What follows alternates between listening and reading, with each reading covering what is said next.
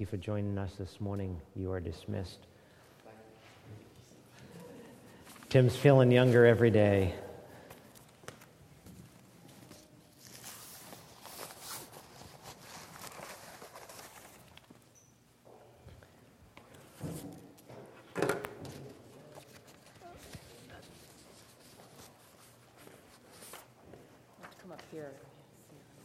That's why I do fall, small fonts to try to get the backseat Baptists up front. So, uh, yeah.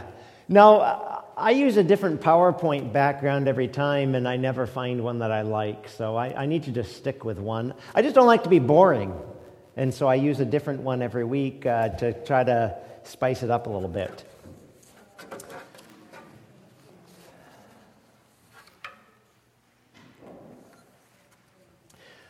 We have been studying the doctrine of man and sin. You cannot study man very far before we are introduced to the fall of man into sin in Genesis chapter 3. And in response and reaction to the fall, there are so many features tied in to the fall. None are exempt from a scriptural view an absolute standard of right and wrong given by divine revelation from a holy God. We want to look at a couple of contemporary issues before we leave the doctrine of man and sin and, and, uh, and move on. These are a couple of topics which are known as being controversial in uh, our society and even in Christendom. Uh, they're controversial because Scripture has not been studied well and upheld. And uh, so, the, the first of those that we want to start looking at today is uh, women's role as it relates to uh, uh ministry, uh, biblical womanhood, biblical manhood. And the second one that we might get to next week, it depends on how far we get today. Uh, you know, every time you prepare a lesson, you never know how far. It's an adventure to see how far you can uh, get in your study of Scripture. But the other one is the exclusiveness of the marital union in the face of sexual deviancy, uh, which is, has engulfed our society. As you think about women's role in life and ministry of the church, one of the most significant changes in human history occurred in the past 40 to, say, 50 years. It's the gender revolution, or as I put up here, the gender blender, not knowing which end is up. Or, in the words of William Manchester, quote, the erasure of distinction between the sexes is not only the most striking issue of our time, it may be the most profound the race has ever confronted, unquote. Even among Bible believing Christians, intense emotional controversy exists over what the Bible says about the roles of men and women. Two major sides to uh, this gender issue. There is what is called evangelical feminism, egalitarian view if it's good enough for him, it's good enough for gals. And the other view is complementarianism that uh, God created man and then woman to be a helper. It's not one that places man in a superior role, equal in the sight of God, but different. And that's what we want to, to look at. As we've already studied in Genesis 3, man has fallen. Fallen man's grasp of the law of God is reduced to a shapeless ruin. Uh, th- that phrase comes from John Calvin, a shapeless ruin. Darkened in his understanding according to Ephesians 4:18, and the law of God being foolishness to him, 1 Corinthians 2:14, and he is incapable of being subject to it he can't obey the law of God, Romans 8 7. And compounding the problem, he perverts ethical values. He calls that good, which God says is evil, and calling evil, which God says is good. And I take that from Isaiah the prophet. Isaiah pronounces several woes upon the people of his day, which are no different than the people of our day. Names change, faces change, but the human heart remains the same. And in the woes that Isaiah pronounces there in Isaiah 5, uh, let me read for you just a few verses, verses uh, 18 through 23. He says, Woe to those who drag iniquity with the cords of falsehood and sin as if with cart ropes, who say, Let him make speed, let him hasten his work that we may see it, and let the purpose of the Holy One of Israel draw near and come to pass that we may know it. And here, here's those phrases that I'm referring to Woe to those who call evil good, and good evil, who substitute darkness for light, and light for darkness, who substitute bitter for sweet, and sweet for bitter. Woe to those who are wise in their own eyes and clever in their own sight. Woe to those who are heroes in drinking wine and valiant men in mixing strong drinks, who justify the wicked for a bribe and take away the rights of the ones who are in the right. You know, they want to they want to justify wickedness.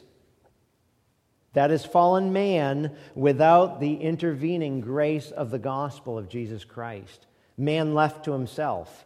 Fallen man, second bullet point here fallen man is blinded and ensnared by the evil one who denies the gospel and who continually accuses even the forgiven and justified elect.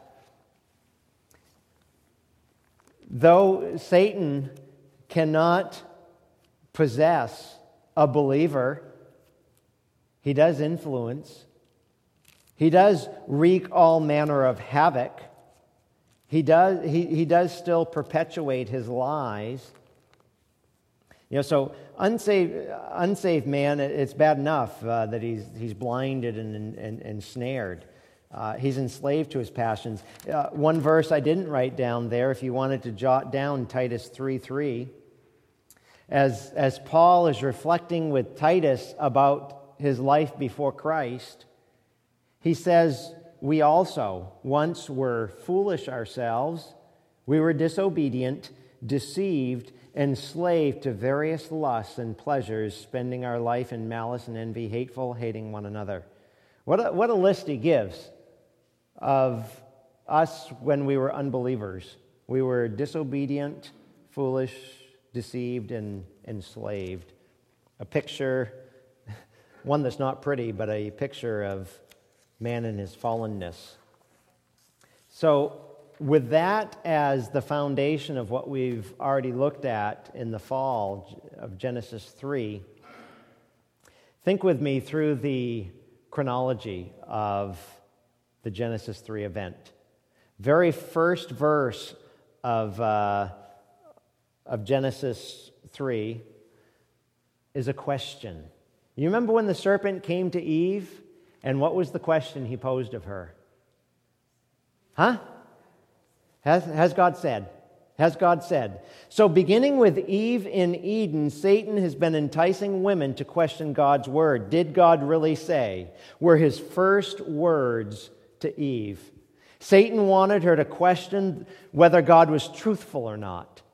And, and, and he moves, you notice how sly he was. He moves from uh, did God really say and, and questioning God's truthfulness to questioning God's goodness.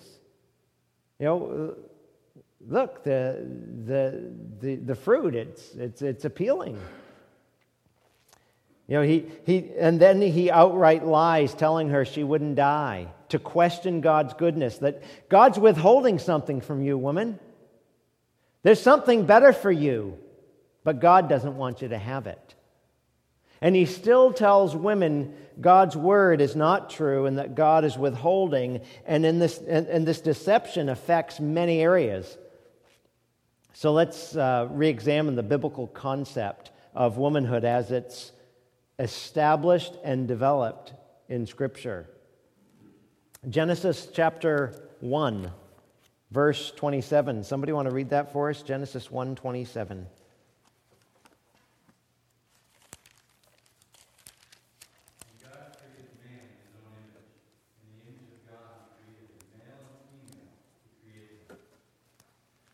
All right, so in, in spite of people wanting to rip out the first few chapters of Genesis and their teaching and, and, and oppose it, God created male and female in his image. They each bear the image of God uniquely, both of them. And notice that it was male and female. There's no uh, blending, there's no confusion, there's no gray area. There's male and there is female, and both genders created in the image of God. You come one chapter later in Genesis 2 and verse 18 as the development of this theology continues. The Lord says, It's not good for man to be alone. I'll make him a helper suitable for him. So in chapter 2, by divine inspiration, Moses recaps what he already said in the first chapter that God did create man and then he created, so he's kind of given the chronology of it there. In, in chapter 1 and verse 27, God created all of mankind in his image, male and female. And here in chapter 2, he created man first, then woman. And he created them both to have unique roles in marriage, different roles in the church, too, that we'll discuss momentarily. Third, both are image bearers and equal in Christ. I meant to bold face the words image bearer and equal. Um, that is the gist of what Paul is getting at in Galatians 3:28, a very abused, misquoted, out of context verse when it comes to this issue that we're discussing today. Galatians chapter 3, Paul is developing the doctrine of justification by grace through faith in Christ alone. That is the context. It's speaking of, in that context, that at the foot of the cross, the playing level, the, the, the, the field is, is equal. That's why there is no more Jew or Gentile distinction. That is why there, why there is no man or female distinction. Because whether you are a man or whether you are a woman, whether you are a Gentile or whether you are a Jew, all who turn from their sin and embrace Christ can be saved and become a Christian, can be justified, though they are a sinner, can be credited with the perfect righteousness of Christ through faith in his name. That's what Paul is teaching there in Galatians 3. But as we think about the curse or the fall, resulting from the curse is a struggle with dissatisfaction about the roles. Should desire her husband's role instead. And, and let me be quick to add here a footnote that men aren't guiltless here. Though the, uh, though the emphasis there is talking about uh, woman being deceived and whatnot, Adam was right there at the moment that it all shook down. Men aren't guiltless. Many abuse their position and choose to lead harshly or become passive and not lead at all. So, as we think through Scripture, what about the Old Testament? and its view of women. I'd already pointed out that God's first word on the subject of men and women is that they were equally created in the image of God. Man or woman, neither has more of the image of God than the other. Neither received more of it. The Bible begins with the equality of the sexes as it lays a foundation. Adam was created first, then Eve, for the purpose of being his helper. And though Eve would be equal with Adam, she was given a role and duty of submitting to him. That's what the word helper connotates. And lest you or I or anybody else think that, that, is a, that the word helper is a negative connotation, That very word, helper, is ascribed to the triune God himself as the helper of Israel. If you wanted to jot down Deuteronomy 33 7 or Psalm 33 20, that speaks of God himself being the helper of Israel, same term. But it still describes someone in service to another. Submission was part of the original design, not part of the fall. Notice that, the original design. Later on in the New Testament, the argument is going to go back to creation to establish role distinction, not back to the fall. It's going to be before the fall. You know, the, the first books of the Bible establish a pattern of equality of the sexes, yet the support role of the wife. And several of those verses I gave you in Exodus and, uh, and Numbers teach men and women, no distinction, uh, that uh, uh, whether you be husband or wife, whether you be man or woman. Notice the consequences of disobedience in Genesis 3, if you wanted to place your eyes on it. Genesis 3, we are told, verses 16 through 19, to the woman he said, I'll greatly multiply your pain in childbirth, and pain you'll bring forth children, yet your desire will be for your husband. That word desire, we're going to come back to in just a second after I finish reading these verses. Desire will be for your husband, and he will rule over you. To Adam he said, Because you've listened to the voice of your wife, have eaten from the tree about which I commanded you, saying, You shall not eat from it. Cursed is the ground because of you. In toil you'll eat of it all the days of your life. So, so work, which was part of the creation account, not part of the fall, would now be laborious. It would now cause the sweat of his brow. It would now be toil. He'd have to deal with thorns and thistles, verse 18, that will grow. You'll eat the plants of the field. By the sweat of your face, you will eat bread till you return to the ground, because from it you were taken, for you are dust, and to dust you shall. Re- so, so when I go out this spring and prepare my garden and sweating like a hog out there, I'll be reminded that, yeah, work was part of the original creation account that was good, but now the sweat and toil that comes from the work as a perpetual reminder of the fallenness of this world. So these are some, some consequences here in the latter part of Genesis 3 of disobedience. Her desire to rule, and even man's oppressive rule. You, know, you notice her consequences. And, she'd have uh, painful childbirth and tension in authority. That desire, Genesis 3:16, is also used in the next chapter, Genesis 4:7, to mean excessive control over. Excessive control over. That was now her new desire, excessive control over. So the new desire on part of the woman to control her husband, and he would exert authority.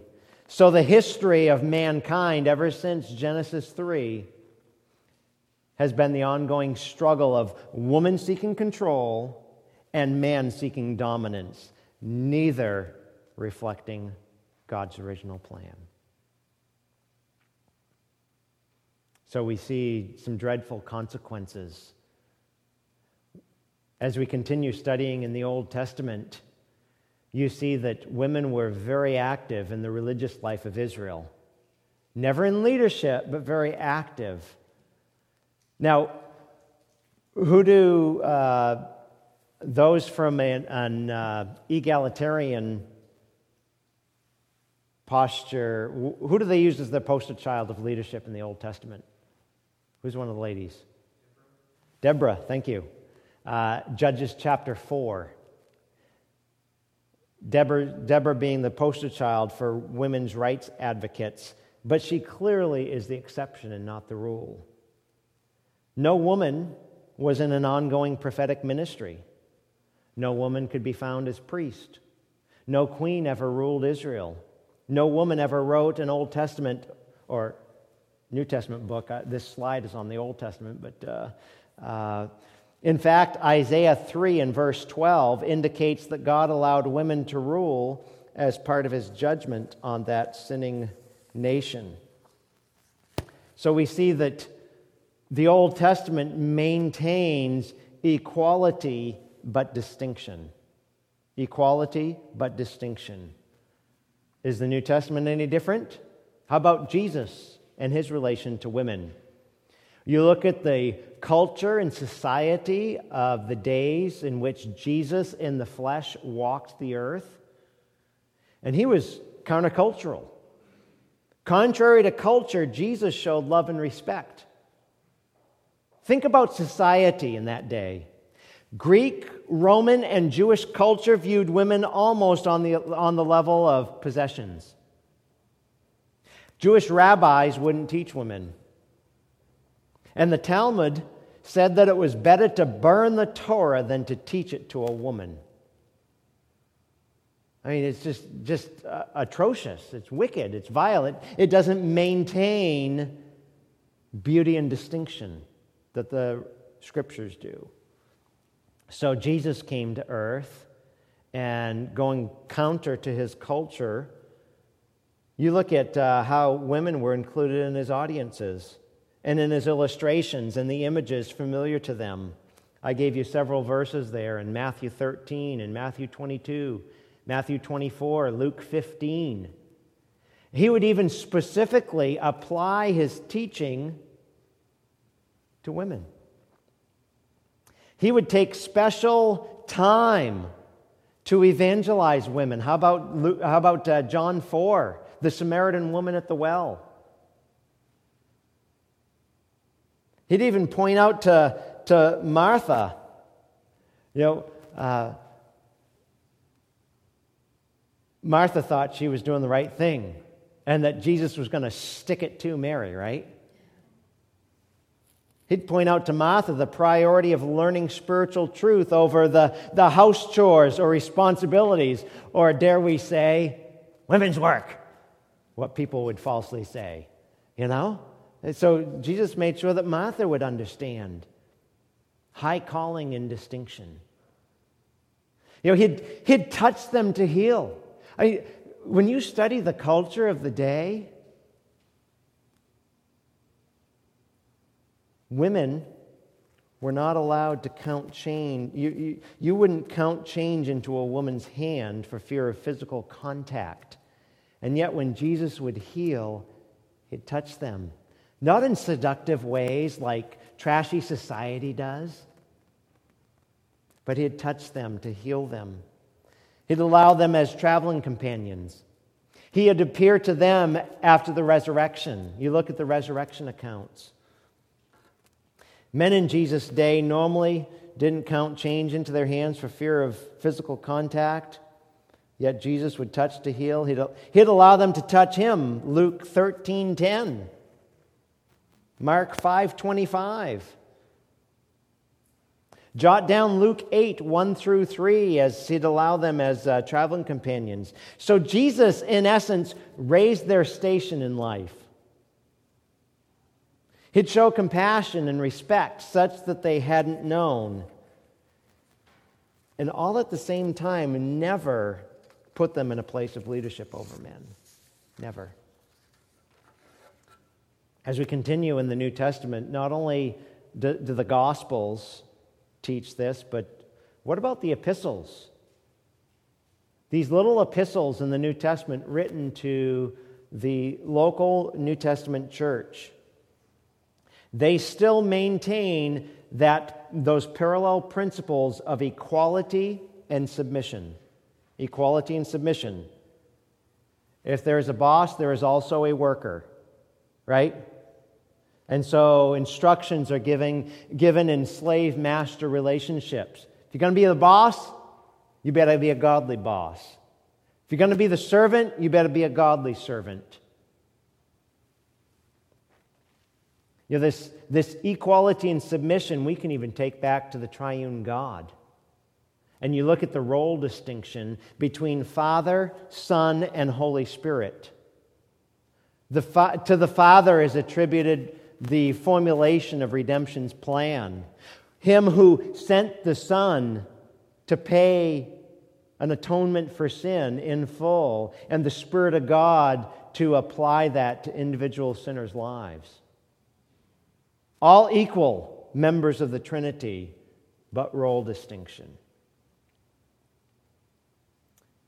I've mentioned uh, how, how horrendously Galatians 3:28 has been taken out of context. That simply points to equality, indicating that the way of salvation is the same for both men and women, and are members of equal standing in the body of Christ. No hierarchy when it comes to our salvation. It, but we cannot use Scripture against itself that is a false argument. Scripture does not contradict itself. And so Galatians 3:28 does not eradicate all the differences in responsibilities, nor does it cover every aspect of God's design for male and female relationships. So don't ever use it to contradict other passages that make clear distinctions between what God desires for women and for men. No verse of scripture can you teach an entire theology from. No verse speaks on its own, but all speaks in harmony with the other verses of Holy Scripture. Notice the second bullet point there. Though marriage involves mutual love and submission, that's Ephesians 5:21. Uh, you know, some people are so quick to go to well, when they want to talk about uh, uh, women's role in the home uh, all those verses in Ephesians 5 for woman, you're supposed to submit to your husband, right? Well, previous to God's instructions through Paul to the husband and previous to his instructions to the women, he speaks to everyone in the body of Christ. And in Ephesians 5:21, be reminded that uh, we are to be subject to one another in the fear of Christ. If you know Jesus Christ as your Savior and as your Lord, you are exhorted, you are encouraged, you are commanded to practice submission to your fellow brother and sister in Christ, deferring to one another, submitting to one another out of the fear of God, before he ever gets into role distinctions in the home. So, though marriage involves mutual love and mutual submission, Scripture also expressly teaches the wife's submission. And then we can go to those verses of Ephesians 5:22 and Colossians 3:18 and Titus 2:5 and 1 Peter 3:1 on the issue of submission. Husbands have been given the primary responsibility for leadership of, of their children. And wives and mothers are to be workers in the home, given their family priority. as you continue studying the epistles? What about the church? Women in the church have had a vital role from the very beginning, from the very get go. Study the narrative of the book of Acts that Dr. Luke gives us. Chapter after chapter, verse after verse, and I gave you several there showing the vital role of women in ministry. If you were to take out, if there was a, uh, a female rapture of the church, you take the women out, how, how the church would slump, because where do you often have people serving? We got women keeping the cogs going. But never in one of leadership. And I know you've been wondering if I'm ever going to get there. So take your Bibles and turn to 1 Timothy chapter 2.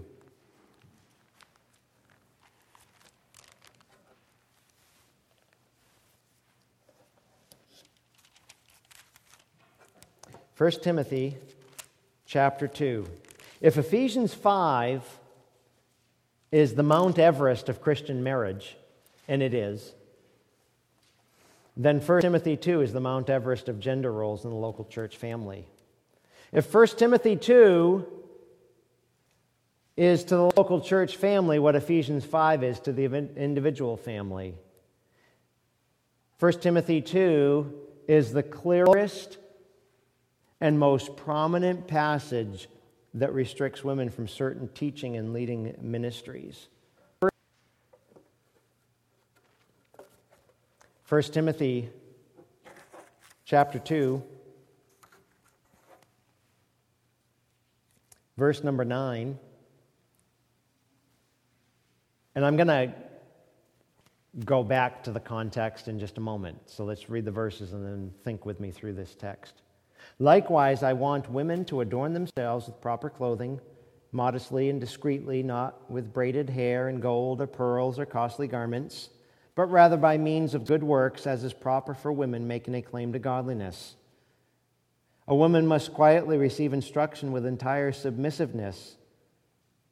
Notice the contrast in verse 12.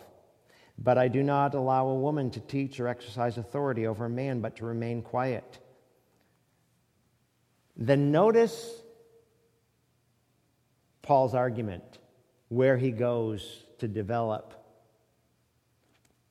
He says in verse 13, For it was Adam, he goes back to Genesis, the creation account. For it was Adam who was first created, then Eve. And it was not Adam who was deceived, but the woman being deceived fell into transgression. But women will be preserved through the bearing of children if they continue in faith and love and sanctity with self restraint.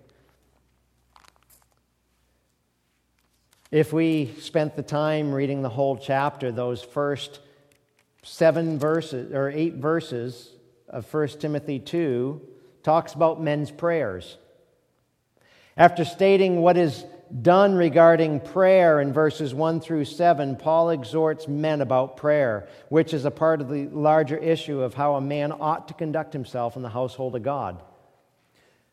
The pastoral epistles, 1st and 2nd Timothy and Titus, are written to teach us what the church is and how it operates. His thesis statement, his propositional statement, is how we are to conduct ourselves in the household of God. And part of the conduct in the household of God is that priority of prayer. Paul wants men to pray, according to uh, verse 8, how, how do you conduct yourself in the household of God? Pray in every place, lifting up holy hands without wrath and dissension. Holy hands stand in contrast to unclean hands, which means sinful, sinful hearts that are unacceptable to God. Paul's point is not the posture of our appendages, whether we raise hands or don't raise hands when we're singing and praying. The emphasis is on the heart of the praying man. It's to be morally pure. Holiness and prayer go hand in hand. You cannot deny with your lips your life. To be more specific, men are warned against praying while harboring an angry disposition towards one another. How do you conduct yourself in the household of God? Make sure your prayers are from the posture of a pure heart. Number two in chapter two is he addresses uh, women's dress. He urges them to dress modestly, motivated by attitudes of Christian propriety and, and self restraint. Here's how she's to conduct herself in the household of God. We're not talking about uh, um, she shouldn't dress up at all and take care. You know, if the barn door, as uh, one person said, if the barn door needs painting, then paint it. You know, if she needs to fix herself up, then fine. You know, I'm glad you. I'm glad each one of us uh, looked at the mirror, and uh, some of us men shaved, and some ladies had to take care of the rat's nest and whatnot. But his, his warning is against expensive, extravagant clothing at the expense of not tending to her heart. As he addressed the man's heart, so he addresses the woman's heart.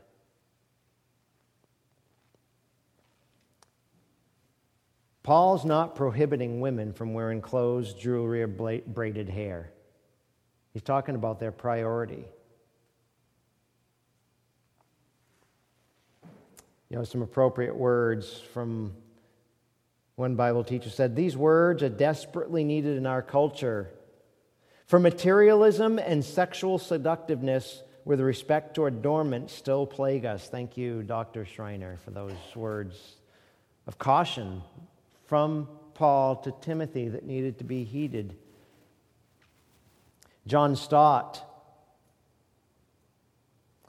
in using contemporary image, remarks The church should be a veritable beauty parlor because it encourages its women members to adorn themselves with good deeds. Women need to remember that if, if nature has made them plain, grace can make them beautiful. And if nature has made them beautiful, good deeds can add to their beauty, unquote. So he talks about men's prayers, he talks about women's dress, and then thirdly, he talks about women's submission. Now, several years before this text, Paul had already written to the church at Ephesus. And he instructed wives to submit to their husbands. But here he's instructing women how they ought to conduct themselves in the household of God. Women, he says, whether married or single, are to learn with a submissive spirit. They're not to be teachers or elders of the congregation. And he appeals to the original creation account.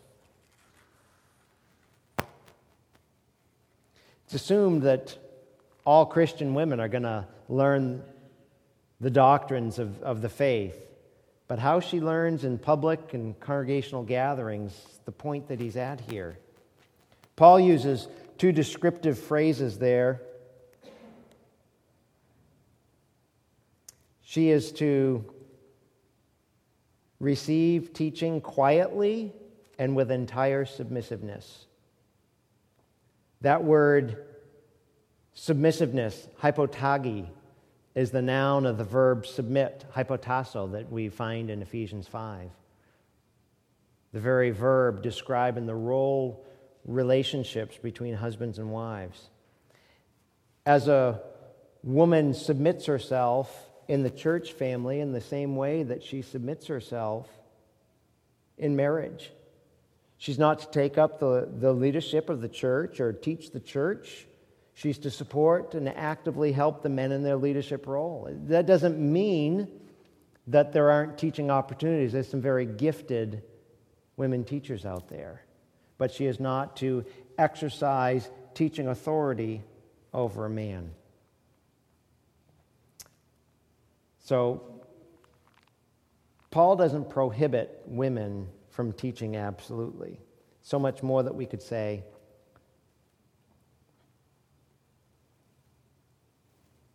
Paul gives no suggestion of women elders in the passage or elder qualifications at all. And the reason why we, we wanted to emphasize Scripture's teaching on this is that lots of people don't believe it. As you study through Scripture. I was looking through a, uh, an article on emerging trends that stated nearly 70% of people polled by Gallup said that they disagree with the statement, quote, a wife should graciously submit to the servant leadership of her husband. 70%. When the question included the phrase statement taken from the Bible, the number of disagreement fell to 60%. Only 60% disbelieved it from that point on. So let's make sure that uh, we go to Scripture and we, we recognize that there are responsibilities given, there are, uh, is clear equality at the cross, but distinction in roles. Let's pray. Father, much more that could be said as a consequence of, of the fall, and we realize that we need to be able to think clearly and think biblically about the issues of life because we live after Genesis 3. We live in a post fall world, one in which not only are women going to be tempted to desire the authority over her husband and other men in the assembly. But there's also going to be a lack of servant leadership by men.